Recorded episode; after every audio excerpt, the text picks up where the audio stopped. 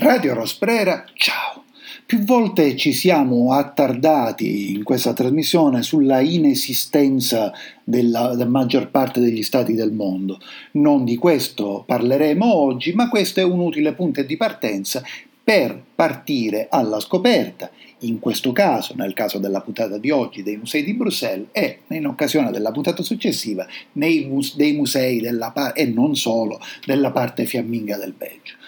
Sono zone, queste che genericamente un tempo venivano chiamate dei Paesi Bassi, anche se ora la definizione dei Paesi Bassi si attribuisce specialmente e soprattutto all'Olanda, sono queste zone che hanno cambiato bandiera più volte nell'arco della storia. Si narra dunque che al tempo delle guerre di religioni, quando i Paesi Bassi si divisero in Paesi Bassi del nord e Paesi Bassi meridionali, tutti i fiamminghi o gli olandesi o i neerlandesi, come si dice oggi, protestanti, che avevano tutti quelli ricchi che avevano abbracciato la fede protestante, partirono, si spostarono o si stabilirono nei Paesi Bassi settentrionali, cioè in quella che oggi è l'Olanda o tecnicamente appunto il Regno dei Paesi Bassi, mentre i più poveri, i più demunis si direbbe in francese, rimasero nei, rimasero nei Paesi Bassi meridionali, cioè in quello che oggi è il Belgio. E sembra che appunto in quel tempo le Fiandre o una parte delle Fiandre o le aree rurali delle Fiandre fossero a un livello di povertà che i contadini, insomma le città o i poveri, chi viveva nei quartieri poveri delle città, eh, erano appunto così, eh,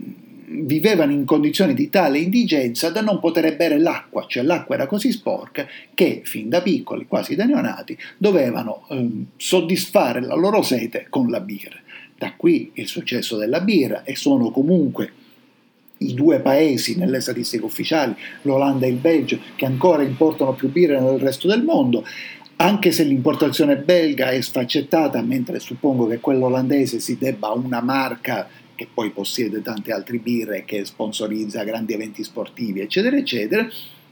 Dunque erano così poveri che dovevano bere birra e praticamente alcune generazioni di fiamminghi, in quello che altrove era un tardo rinascimento, hanno vissuto in una condizione di perenne ubriachezza. Questo lo si vede per esempio nelle opere pittoriche di due pittori, padri e figlio, chiamati David Teniers, sono Teniers il vecchio e Teniers il giovane, dove dove l'argomento, il tema principale sono queste scene da taverna, a volte addirittura i personaggi non sono degli esseri umani, eh, ma delle scimmie, delle scene da taverna in cui queste persone, uomini, donne, bambini, cani, vivono in uno stato di ebbrezza perenne e in una vita in cui praticamente la struttura sociale si era quasi del tutto sfaldata. Ecco, i, i quadri dei Teniers sono solo una piccola parte della, della, grandiosa struttura, delle collezioni conservate nella grandiosa struttura nei, dei musei di belle arti di Bruxelles. Perché ho usato il termine al plurale? Perché in realtà più musei si accalcano nel mismo edificio. È un edificio che si trova nella Rue Royale, appunto a pochi passi dal palazzo reale dove vivono i monarchi del Belgio, una monarchia più discreta e più semplice delle altre, che ha gloria nel suo passato, ma anche macchie terribili, soprattutto non solo al tempo dello sfruttamento delle colonie del Congo, ma anche lati oscuri nell'epoca di Boldovino, nella influenza sulla, sul Congo appena, appena diventato democratico, appena diventato libero perlomeno, che tentava di essere democratico attraverso, per chi se ne ricorda, della figura di Lumumba. Sono dunque diversi musei perché c'è una pinacoteca classica di arte antica che arriva agli albori dell'Ottocento, eh, ci sarebbe un museo d'arte moderna, anche con dei gioielli nel suo archivio, che però non viene aperto da tanti anni. C'è un museo diventato più o meno nazional popolare, al di là del valore dell'artista, dedicato all'opera di Magritte. C'era fino a qualche anno fa, poi probabilmente si è visto che, che non aveva tutto questo successo, un museo dedicato a un pittore belga chiamato Constant Meunier che ha attraversato la stagione dell'Art Nouveau, sulla quale fra poco torneremo, ma che è stato uno dei primi a raccontare la vita del mondo operaio, e poi unico quasi nel suo genere, c'è un museo fin de siècle, un museo fine secolo, che non è dedicato all'ultima fine del secolo, cioè del XX, ma quella che, almeno nel mondo francofono, ancora sembra essere l'unica fin de siècle possibile, quella che appunto noi chiamiamo la Belle Époque, cioè l'epoca eh, a cavallo fra fra la fine dell'Ottocento e i primi del Novecento. In quest'ultimo museo è confluita una parte della, della collezione di opere di Menier, ma in, in, questo, in questo museo c'è un po' di tutto, perché non è solo un museo che racconta o che diffonde o che mostra la produzione artistica di questo periodo di pochi decenni, produzione pittorica ricchissima, già basterebbe da solo il Belgio, anche se poi eh, nel museo c'è produzione anche di paesi limitrofi, ma rac- tenta di raccontare attraverso i quadri e non solo lo stile di vita con contrasti appunto fra povertà e ricchezza e questo si vede nelle prime sale del museo dove addirittura in un famoso quadro, in un quadro enorme, si, si vede questa, questo, questa alba dove ricchi borghesi salgono appunto ubriachi, parola ricorrente nella puntata, escono ubriachi dal, dal, dai loro bagordi notturni e sono guardati con un certo sospetto e anche con una certa amarezza, un'amarezza tutt'altro che rivoluzionaria, un'amarezza quasi mm, che dà quasi segni di resa dai poveri uomini, donne, uomini maturi anche e bambini che invece si recano al, lavoro e che appunto menano una vita umile. Ma il Museo Fan de Siècle racconta per esempio lo sviluppo del teatro, racconta lo sviluppo dell'affiche, eh, racconta lo sviluppo delle arti applicate, della scultura, dei vasi, di questa stagione della quale anche sono certo abbiamo parlato in alcune puntate del passato, in questa stagione in cui Dimen- non si negava a nessuna classe sociale la dimensione della bellezza, la dimensione del sogno, la dimensione di una aspirazione, la dimensione di una, una estrinsecazione dal materialismo, o comunque dove, anche nell'architettura, anche nell'ideazione di oggetti quotidiani, si tendeva a ridurre la barriera che tradizionalmente c'è nel mondo europeo tra materia e spirito, cioè gli oggetti che, che tu usavi quotidianamente, i vasi dei fiori, eh, i sopramobili, le maniglie delle porte, le finestre, eccetera, eccetera,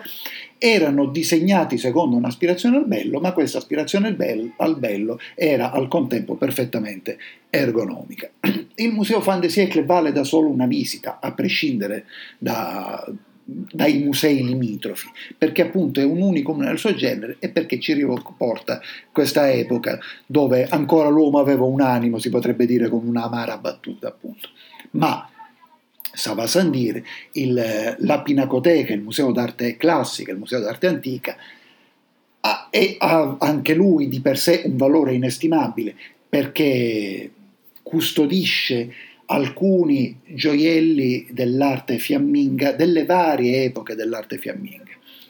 Varie epoche dell'arte fiamminga che ti servono a capire anche lo sviluppo dell'Art Nouveau, perché l'Art Nouveau, il simbolismo, anche l'immaginario della pittura simbolista, si nutre in una sorta di medioevo idealizzato, medioevo che la pittura belga o di quell'area dell'Europa aveva cominciato a idealizzare già nella stagione precedente del, al simbolismo, ma il simbolismo poi non è un movimento strutturate, più un rifugio che un monumento, è più un rifugio per anime sensibili che al tempo stesso hanno una medesima o una consimile sensibilità, ma aveva, aveva cominciato a svilupparsi nella generazione precedente o nelle due generazioni precedenti perché si cercava nel neonato Belgio un'identità e l'identità la si trovava nel successo che quella, successo nel senso più ampio dell'espressione, che quell'area geografica aveva avuto nel, nel Medioevo, nel tardo Medioevo e nel Rinascimento. Successo nella pittura, successo nell'architettura, e, ne sono testimonianza le cattedrali, non solo quella di Bruxelles, ma le cattedrali gotiche disseminate per il Belgio. Di questi elementi, di queste guglie, di questo gotico eh, brabantino, di questo gotico, scal- gotico scaldiano, cioè legato all'area del fiume Skeld, che è alle Fiandre di oggi e di ieri, o di ieri e di oggi, e di questo immaginario, di questo gotico diverso, ricco, fiammeggiante, si nutre anche l'immaginario del simbolismo. E questo immaginario, le opere di van der Weyden, di Metzeis, di Van Eyck e di tanti altri, di questo immaginario ci si nutre percorrendo le sale che in realtà sono, diciamo, si affacciano sull'enorme balconata del primo piano del complesso dei musei di belle arti di Bruxelles. E questo, questa pittura tardomedievale e, e rinascimentale, questo enorme florileggio al, tempo stesso spirituale ed estremamente tecnico, ci fa opinione strettamente personale, sembrare quasi vuote, quasi vacue le sale dedicate al barocco, le, le grandi sale dedicate a Rubens che, che, costellano tutti i musei del Belgio in verità, e di Rubens o di Van Dyck, nessuno può negare l'estrema maestria tecnica, eppure tutto questo che nasconde a volte una critica della società, che una, può essere una interpretazione del mito classico che quasi rasenta il sublime, eppure ti sembra piuttosto vuoto eh, rispetto a quello che hai visto nelle, nelle sale precedenti. Ma l'identità della città di Bruxelles, al di là dei suoi musei, si basa ormai finalmente, saggiamente, su appunto questa stagione del Liberty, Art Nouveau o modernismo, secessione che dir si voglia. Esiste addirittura un circuito del Liberty a Bruxelles e del resto chi passeggiasse senza neanche prendere i mezzi pubblici a Bruxelles potrebbe notare che tutti gli autobus e i tram hanno delle porte decorate da grafiche Art Nouveau e alcuni edifici eh, o case del, del, costruite soprattutto alla fine dell'Ottocento, fra la fine dell'Ottocento e i primi del Novecento, sono oggi diventate museo. Leggermente precedente rispetto alla stagione del simbolismo e del liberty, molto interessante è sul, nel circuito del, dei boulevard che diciamo, che corrisponde al primo anello della città di Bruxelles o che delimita la vera Bruxelles, perché poi la vera Bruxelles, il vero comune di Bruxelles in realtà è relativamente piccolo ed è il centro, il cuore della città.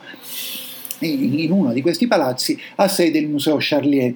Charlier era uno scultore, appunto vissuto in quest'epoca, e, e che ho dovuto avere indubbiamente un certo successo, e, e la casa è molto molto interessante, ricca di opere d'arte, tra le quali spiccano non solo alcune sculture molto sensuali, ma per esempio le opere di un pittore in Italia decisamente non molto conosciuto, Guillaume van Strydonk.